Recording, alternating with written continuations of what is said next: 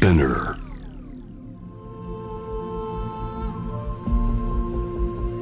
Poppin Innovation World Ella Podcast from the next Ella. 後藤正文がナビゲートしています。突破イノベーションワールドエラー。ここからは様々なジャンルのイノベーターをお迎えするトークセッション From the Next Era。対話の中からイノベーションの種を導き出します。今回は、これ変わった、紹介の仕方ですけれども、生命大好きニスト、長井幸乃さんをお迎えしています。よろしくお願いします。よろしくお願いします。ね。生命大好きニスト。イエーイ。うん。かっこいいですね。生命大好きニストですね。うん。うん、なんかウェブとか見たらね、文化人類学者。みたいな形で文化人類学をやられている、学者とは言えないですけど、なるほどそう勉強してた人ですね。生命大好きニストの方が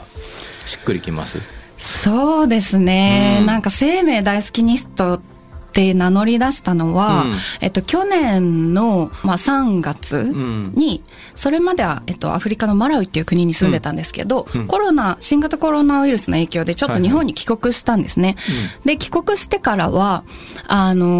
いろんな人と会う中で、うん、あなた何してる人なのみたいな、うん、肩書きなんですか、はいはいはい、って言われることが多くて、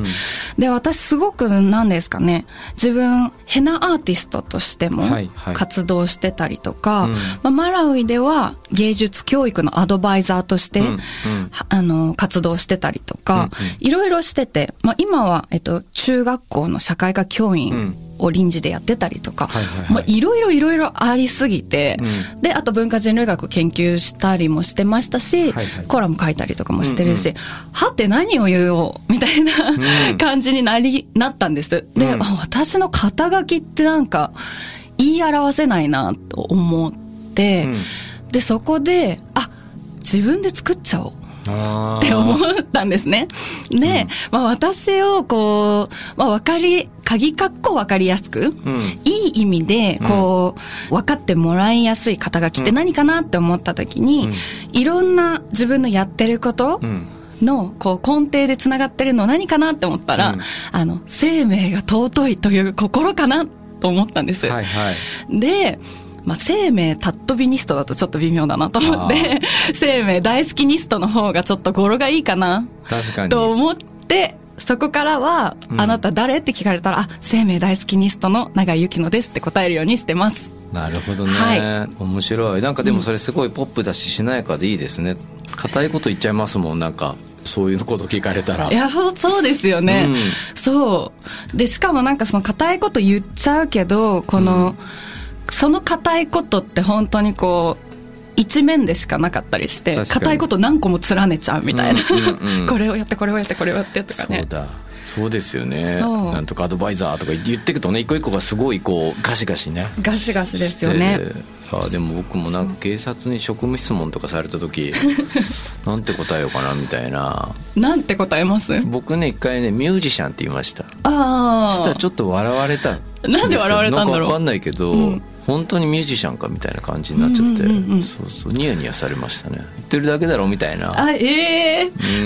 ジか。それはクソってなるな。音楽家とか言った方が良かったのかなとかね。そういう時は硬い言葉の方が良かったのかしらと思ったりとか、ね。なるほどね。音楽家って言ったら確かにニヤニヤされなかったかもしれない。でも音楽家って自分のこと言うとすごい不安になるんですよ。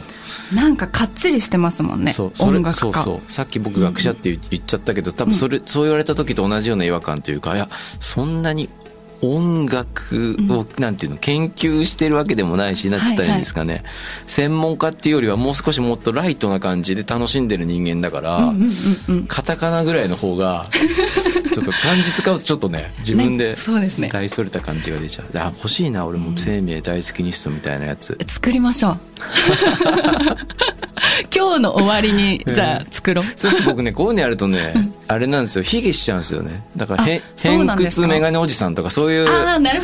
とになっちゃうからね。ちょっと自虐入りの面白い感じに、自虐入りになっちゃうんですよ。ただの照れでしかないみたいになっちゃうんで、それもなんかちょっと可愛いですね。なんかその照れが入ってる感じも。そうしようかな。それいいんじゃないですか。でもどうも初めまして、偏屈メガネおじさんの後藤ですとか言ったらなんか偏屈メガネおじさんなんですねとかそう言ってくれるの長井さんぐらいな気がしますけどね。普通の人はもうなんかどうなの、お茶も出すのやめとこうかしらって思う気がねそうなるかなしますけど、はい、ちょっとまあいろいろ話聞いて、僕でもすごいね、あのブログ読ませていただいて、ブログっていうか連載記事、はいはい、読ませていただいて、集英社新書プラス、あ、そうですね、はい、すごい良かった。要はヘナアーティストとして、はいはい、インドでその活躍される、今まだちょうどね、こっから面白くなるところで止まってますけど、書きますとか言って、すごいなと思って、自分では行きたくもなかったインドを選んでそうなんです、そうインドになっちゃったっていうね、うん、そうそう、素晴らしい、面白いですね。その文化人類学の研究っていうのはね、はいはい、このラジオ聞いてる人たちにも、うん、知っていただきたいんです。どうしてそういう、なんていうんですかね、研究をしようと思ったんですか？そうですね、うん、なんかちょっと遡るんですけど、うん、私小学校の時から、うん、なんか小学校の授業でやる民部、うん、例えば大森三神楽とか、うん、エイサーとか、うん、そういうのをやる学校だったんですね、うんうんうん、でそれがすごく好きで面白いなと思ってて、うん、毎年その体育の授業をすごい気合い入れてやってたんです。あ、いいですね。そうで、うん、中学校に入ってで総合学習で、まあ、いろんなプロから学ぼうみたいな企画があったんですね、うんうん、はい、その時にネパール舞踊家の人が、はいはい、プロとして来てくれるチャンスがあって、うん、あんまないと思うんですけど、あんまりそうですないですねそうそうそう、うん、で1学年上の人たちがネパール舞踊やってんの見て、うわみたいな、超面白いし超かっこいいし、うんうん、何あの衣装超かわいい、絶対着てみたい、絶対踊ってみたいと思って、うんうん、学年で2人だけネパール舞踊を選択してそれを踊ったっていうのが、多分一番最初のいわゆる世界のいろんな人々との生活とかカルチャーに触れるきっかけだったと思います。で、まあでもそこから最初は本当にいろんな人々の暮らし知ってみたいっていうので大学の学部で選択して、実際にこう生身で体感してみたい欲がすごい出てしまって、うん、で大学生の時に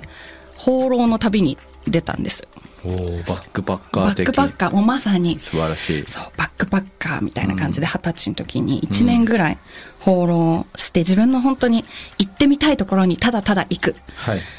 で1日のなんかご飯のお金とかを、うん、ヘナで路上でお客さんにやって、うん、ちょいとお金をもらって、うん、おやつ食べるみたいな感じの生活をしてました。たくましい。面白かった。うーんで、まあでもそれから帰ってきて、あ、はい、もうちょっとちゃんと学問的にやんなきゃダメだなと、このぼやぼやした、うん、なんとなく自分が持ってる感覚っていうものが、うん、一体どういうふうにいわゆるかっちりした学問の言葉になるんだろう、はい、って思って研究を始めました、うん、そうなんですね、はい、僕はこの後中の令和ギャルズの社会学っていう本をね紹介したいと思ってるというか、まあ、冒頭で言ってないな、そうそう、この本を読んで僕永井さんのこと知ったんですけど、めちゃくちゃね、うん、その永井さんの話の進め方がいいなって思ったんですよ。嬉しい。どこがですか？なんかすごい上手にこう人の意見を拒絶しないし、うんうんうんうん、なじませていくみたいな、うんみたいなところがあったとしても、そこをこうなんていうんですかね、ふわーっとこう乗り越えるともまた違う、中和していくというか、なんかふわーっとこう、あ、そうだよねみたいな感じで、うんうん、場をこうなんていうんだろうな、緊張させずに話していく方法みたいなのがすごいなと思っていて、もしかしたらこういろんな文化とか、うんうんうん、もうだってなんて言ったらいいんですかね、それも生き方とかに染みついてるもので、はいはいはい、あと簡単に理解できないことも多分たくさんあると思うんですよ、風習とか、うん、それを目の当たりにしてる人だから、はい、こういう和法っていうか話し方できるのかしらとか思ってそれ聞いてみたいと思ったんですよね。ああ、そうか、うん、そうなのかな。いや、なんかめっちゃ嬉しいんですけど、うんうん、そうですね。でも確かになんかやっぱりいろんな地域といろんなカルチャーの中に、うんうん、まあ、なんかこれを自分で言うのもあれですけど、なんかどっぷり浸かろうとしてきた、トライしてきたっていう今までのこう人生の進め方をしていて、やっぱり分かんないんですよね、なんかどうしてそれをやるのかで、例えばというか一例なんですけど、エチオピア、南部エチオピアに行った時にハマルっていう人たちの村に泊まらせていただいた時に、はい、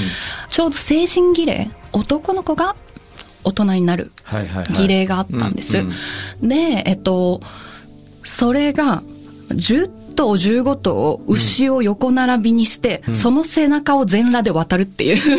儀礼なんですよ。まず普通に超面白いじゃないですか。面白いですね。めっちゃ面白くて、うん、でしかもその周りでは、まあ、その成人儀礼が終わって過渡期にある男の子たちが、うんまあ、その親族関係とかの女性を無知でぶったたきながら女性は血まみれになっている、うん、でもその女性たちは私を撃てみたいな感じで、うん、その叩く係の男の子に詰め寄るんですよ、うんうんうん、私みたいな、なんで私を撃ってよみたいな感じで行くから見てる方意味わかんないじゃないですか。そうです、謎すぎますね。そう、裸で背中渡ってるし無知で撃たれてるし無知で撃たれたがってるみたいな、うんうんうん、はてはてはてってなるけど、まあ、とりあえずそれそのまんま見とこうみたいな、うんうんうん、なって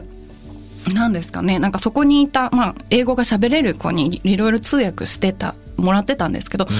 まあそういうもんだよとか言われちゃうんですよね。まあ、これみたいな、もうこういうもんとか言って詳しく聞くと、例えばなんかこう女性は無知で打たれた傷跡の分だけ、うん、牛の背を渡る男の子の親族から羊がもらえるみたいなリワードがあるから、うんうん、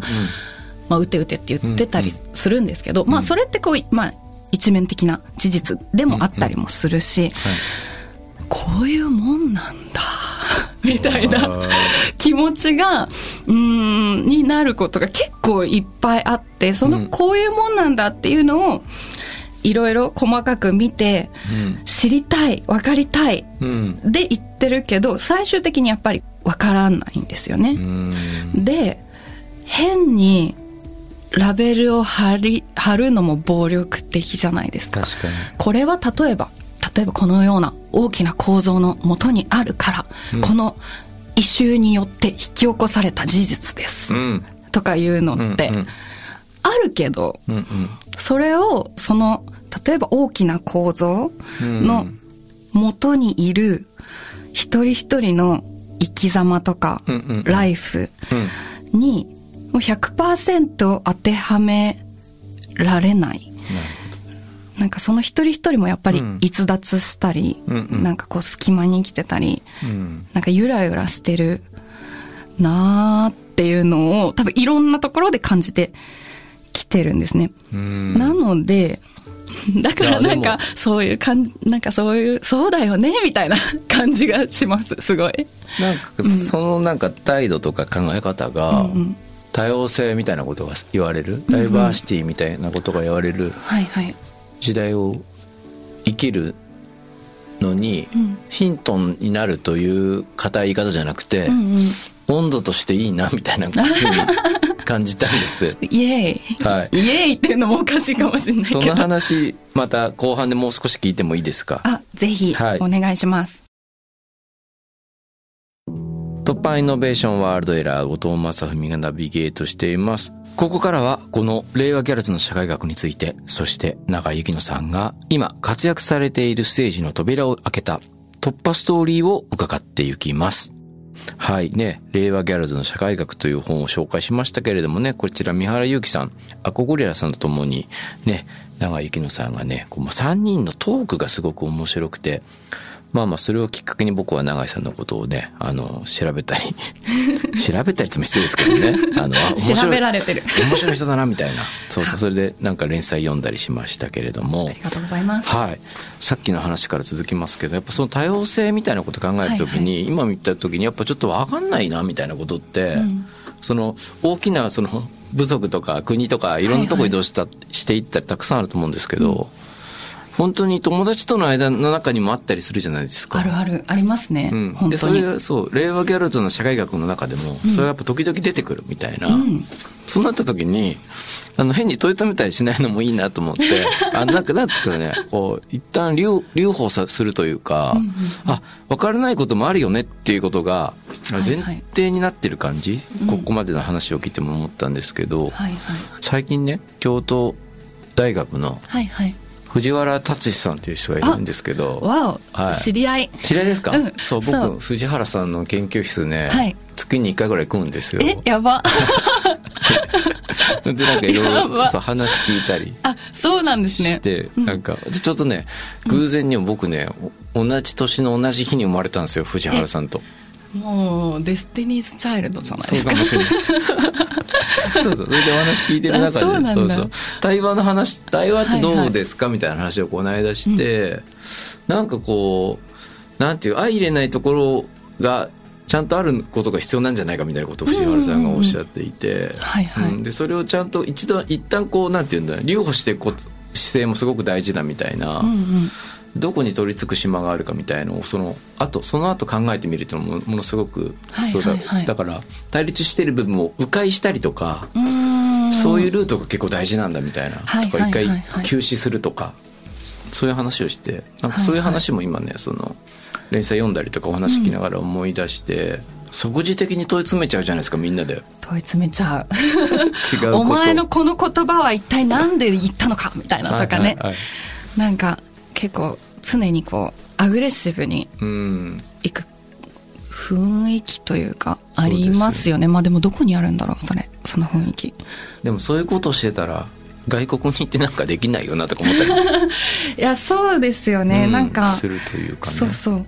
多様性ってだってこう分からなさを分かち合うしかないというか、うんうん、いや本当にそうですね、うんうんうん全部を分かろうとしていくと、うんうん、圧力しか生まれないなみたいな、うん、なんかそうね、うん、すごく僕はすごく、ね、その本を読んではすごい新鮮で割と今ね原稿にはカテゴリーについて聞いてくれみたいなこと書いてありますけど、うんうんまあ、カテゴライズみたいなこと、はいはいまあ、ラベリングかもしれないし、うんうん、分かりやすくフォルダに分けていくみたいなことをあんまりやらない3人がやらないみたいな、うんうんうん、それぞれ意見は違うけどなんか前提としている共通点がまずあってみたいな友達だからみたいなところもありつつ、はいはいはい、なんかこう本当にいい話し方だなって思ったんですよね、うん、嬉しい。そうそうなんか3人ともリアルにバラバラなんですね、うんうんうん、本当に例えばそのなんか自己というものの認識とかも全然違って、はいはいはい、私はなんか自分ってなんかこう自分のこう芯というか筋みたいな揺らがないなんかピアノ線みたいのはあるんですけれども、うん、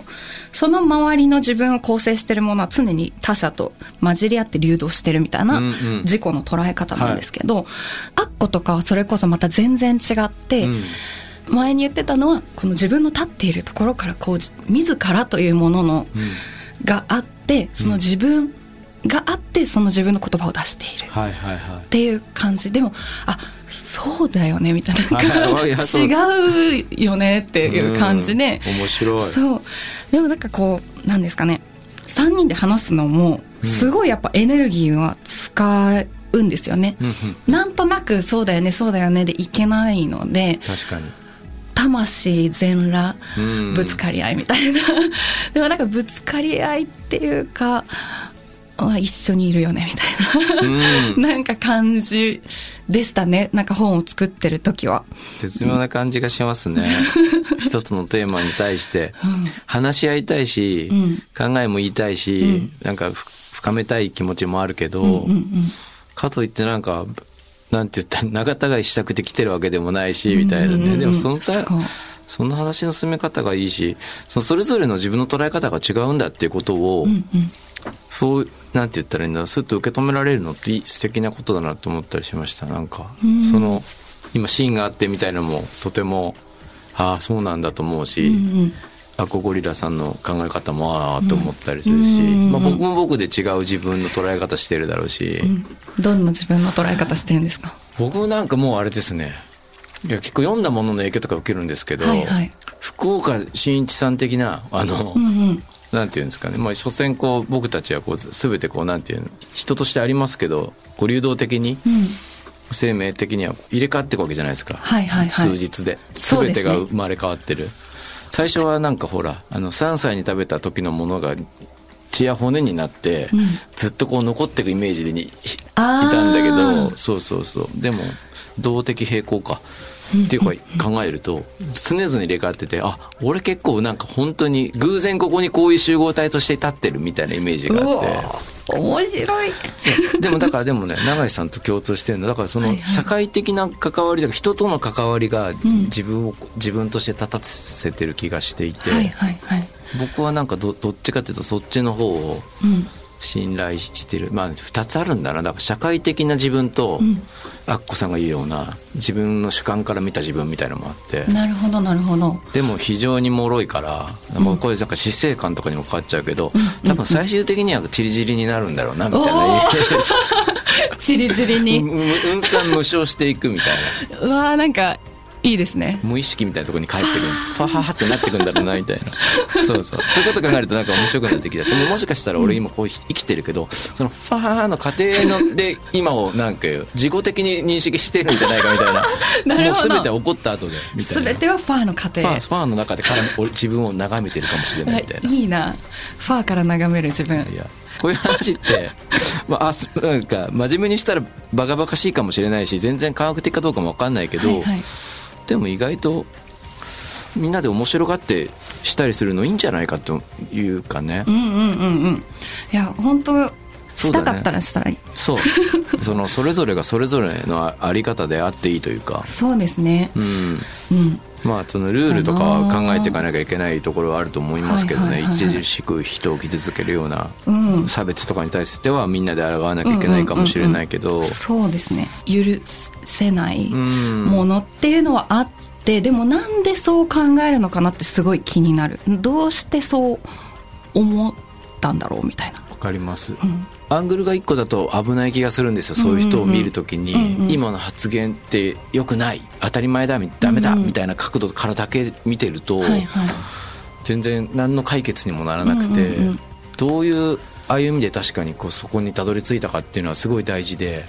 もしかしたら、はい、その人と同じような回路で、うん、同じような発言をしてしまう人たちについては、うんうん、その回路を見つけることで解決できる可能性があるから。いやそうそう、本当にそう、うん、生きてきた回路、生きてきた過程とかで何をこうゲットして、うん、そういう風になったのか。そうですよね。そう、私多分ね、すごい人の人生とか知りたい派なんですよ、うんうん、気になる。なんでそう考えんだろうとかそ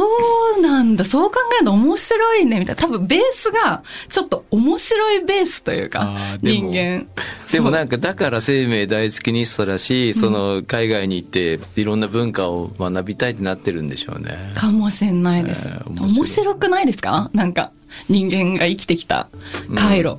や面白いです、うん。自分の余裕によっては構ってられない時もありますけど、どうやったらそういう風に思うのようになるのかなっていうのはすごく気になったりしますね。違う視点がバーンと出てきた時、はいはいはいはい、うん、でもそれをなんかね、拒絶するんじゃなくて、やっぱりその永井さんみたいな視点をこうみんなで持ってかないと、ダイバーシティなんて無理じゃんって思ったりそうそう、ダイバーシティを話す時思うのは、そういう大嫌いなやつもいていいって言えるのがそのダイバーシティじゃないですが、うんうんうん、とっても苦しいことだし難しいことだから。難しいですね、うん、本当にそう。なんかクリアにしようという欲求みんな強すぎちゃって、うん、分かんないことあるよね、みたいなのね。分かんない分かんない、いいですよね。まあでも分かるけどクリアにしたくなる理由。あ、なるほど、ね、うん、でも俺本当あれですよ、もう楽しみにしてるんで、バイブス人類学書きますね、うん、なんかそうなんかその分からなさとかも文章で永井さんが書いてってくれたら、うん、分からないままなんかこうもっと大きく捕まえられそうな気がするんですよ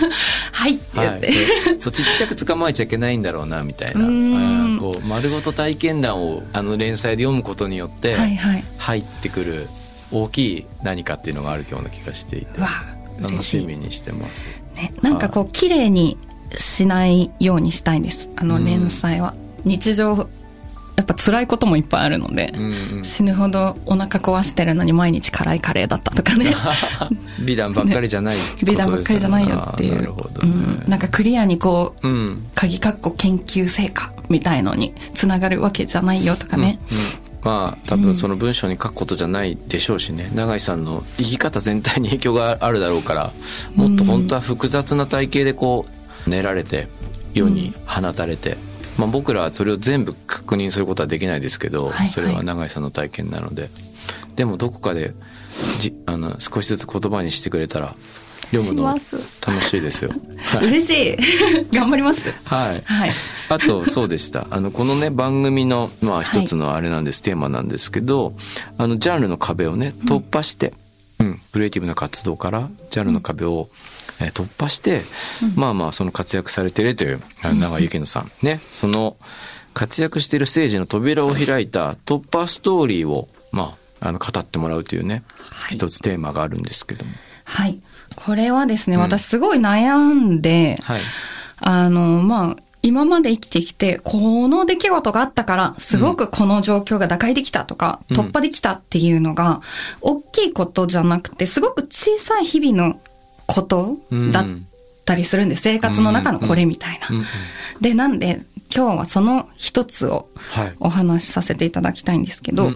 まあ、マラウイに、でまあ、1年半ぐらい住んでたんですけど、そのマラウイで住んでるお家が、水道とか電気とかないお家で、首都から2時間ぐらいのすごい村の本当に僻地のところだったんですね。で、まあ、その家に最初住み始めて、まあでも井戸地下30秒の好物件ではあるんです。めっちゃ物件としては最高。井戸から30秒だから。すごい。その概念、駅地下じゃなくて井戸地下なんですよ。そうで家賃も安くて家賃150円とかなんです、月。あ、安いですね。そうなんか今でも借りてるんですけど、はい、なんかこう生活が慣れないうちってやっぱりそこで生活するのだけで毎日ヘトヘトになる。例えば井戸に水を汲みに行って頭に乗せて帰ってくるとかも、みんなはもう普通にできるけど、私にとってはそれだけでめっちゃ辛いとか、毎日火起こしするの超だるいとかね。あ、確かに。そう、だるいじゃないですか。ちょっとお腹空いたら火を起こさなきゃいけないから、なーっていうので、一番辛かったのが洗濯。すごい服汚れるんですよ。砂ぼこり、舗装されてない道だから。で、まあ毎日洗いたいけど、案外やっぱりこう、まあ、毎日洗濯するのだるいから1週間とか貯めて週末に洗濯するんです。まあ服もすごい汚れてるし、大変なんですよね。手で服をこうこすって洗濯するんですけど、まあ本当大変、何時間もかかっちゃう。まあ現地の人はもっとうまくやってるんですけど、本当にその洗濯が辛くて、もう本当無理みたいな、洗濯無理、もう洗濯大嫌いってなってたんです。でもある時思い立って、あ、もうこんなに辛い洗濯はちょっとやっぱ音楽とかガンガンにかけてやんなきゃなと思って。でも外で洗濯するんだけど Bluetooth スピーカー持ってたので、まあ、Bluetooth で音楽でもかけようって言って、でその時にアッコゴリラ、アッコのガーリズムっていうアルバムをかけてたんです。でそのサウンドを聞いた村の子供たちが、うちんちのこう塀を無理やり開けてわーって入ってきて、まあ塀って言っても藁の塀なんで入ってこれるんですけど、わらわらって入ってきて、私がこう洗濯してる横でうわーみたいな踊り出して、もう超絶爆踊りしだして、もうなんか私を笑わせようとなんか変顔とかまでしながら踊ってくれる、たんですよ。で私は洗濯しながらもう何この状況みたいな、でもう洗濯つらかったけど、めちゃめちゃ面白いし、アッコの曲もすごくパワーがあるし、子供たち超ダンスうまいし、面白い、洗濯も面白いかもみたいに、一個私の中での辛い生活が突破された。なるほどね。っていうストーリーが私の本当に小さなことなんですけど、突破ストーリーですね。はい。なんかでも、そういう瞬間自分の生活の中にもあったらいいなと思いながら聞きました。大事ですよね。大事。とってもね。そうなんだ。なんかあんまりそう大きいことじゃないんですけど、そういうちっちゃいなんか積み重ねかな。ありがとうございます。From the Next Era、今回は全面大責任者と永井幸乃さんをお迎えしました。ありがとうございました。ありがとうございました。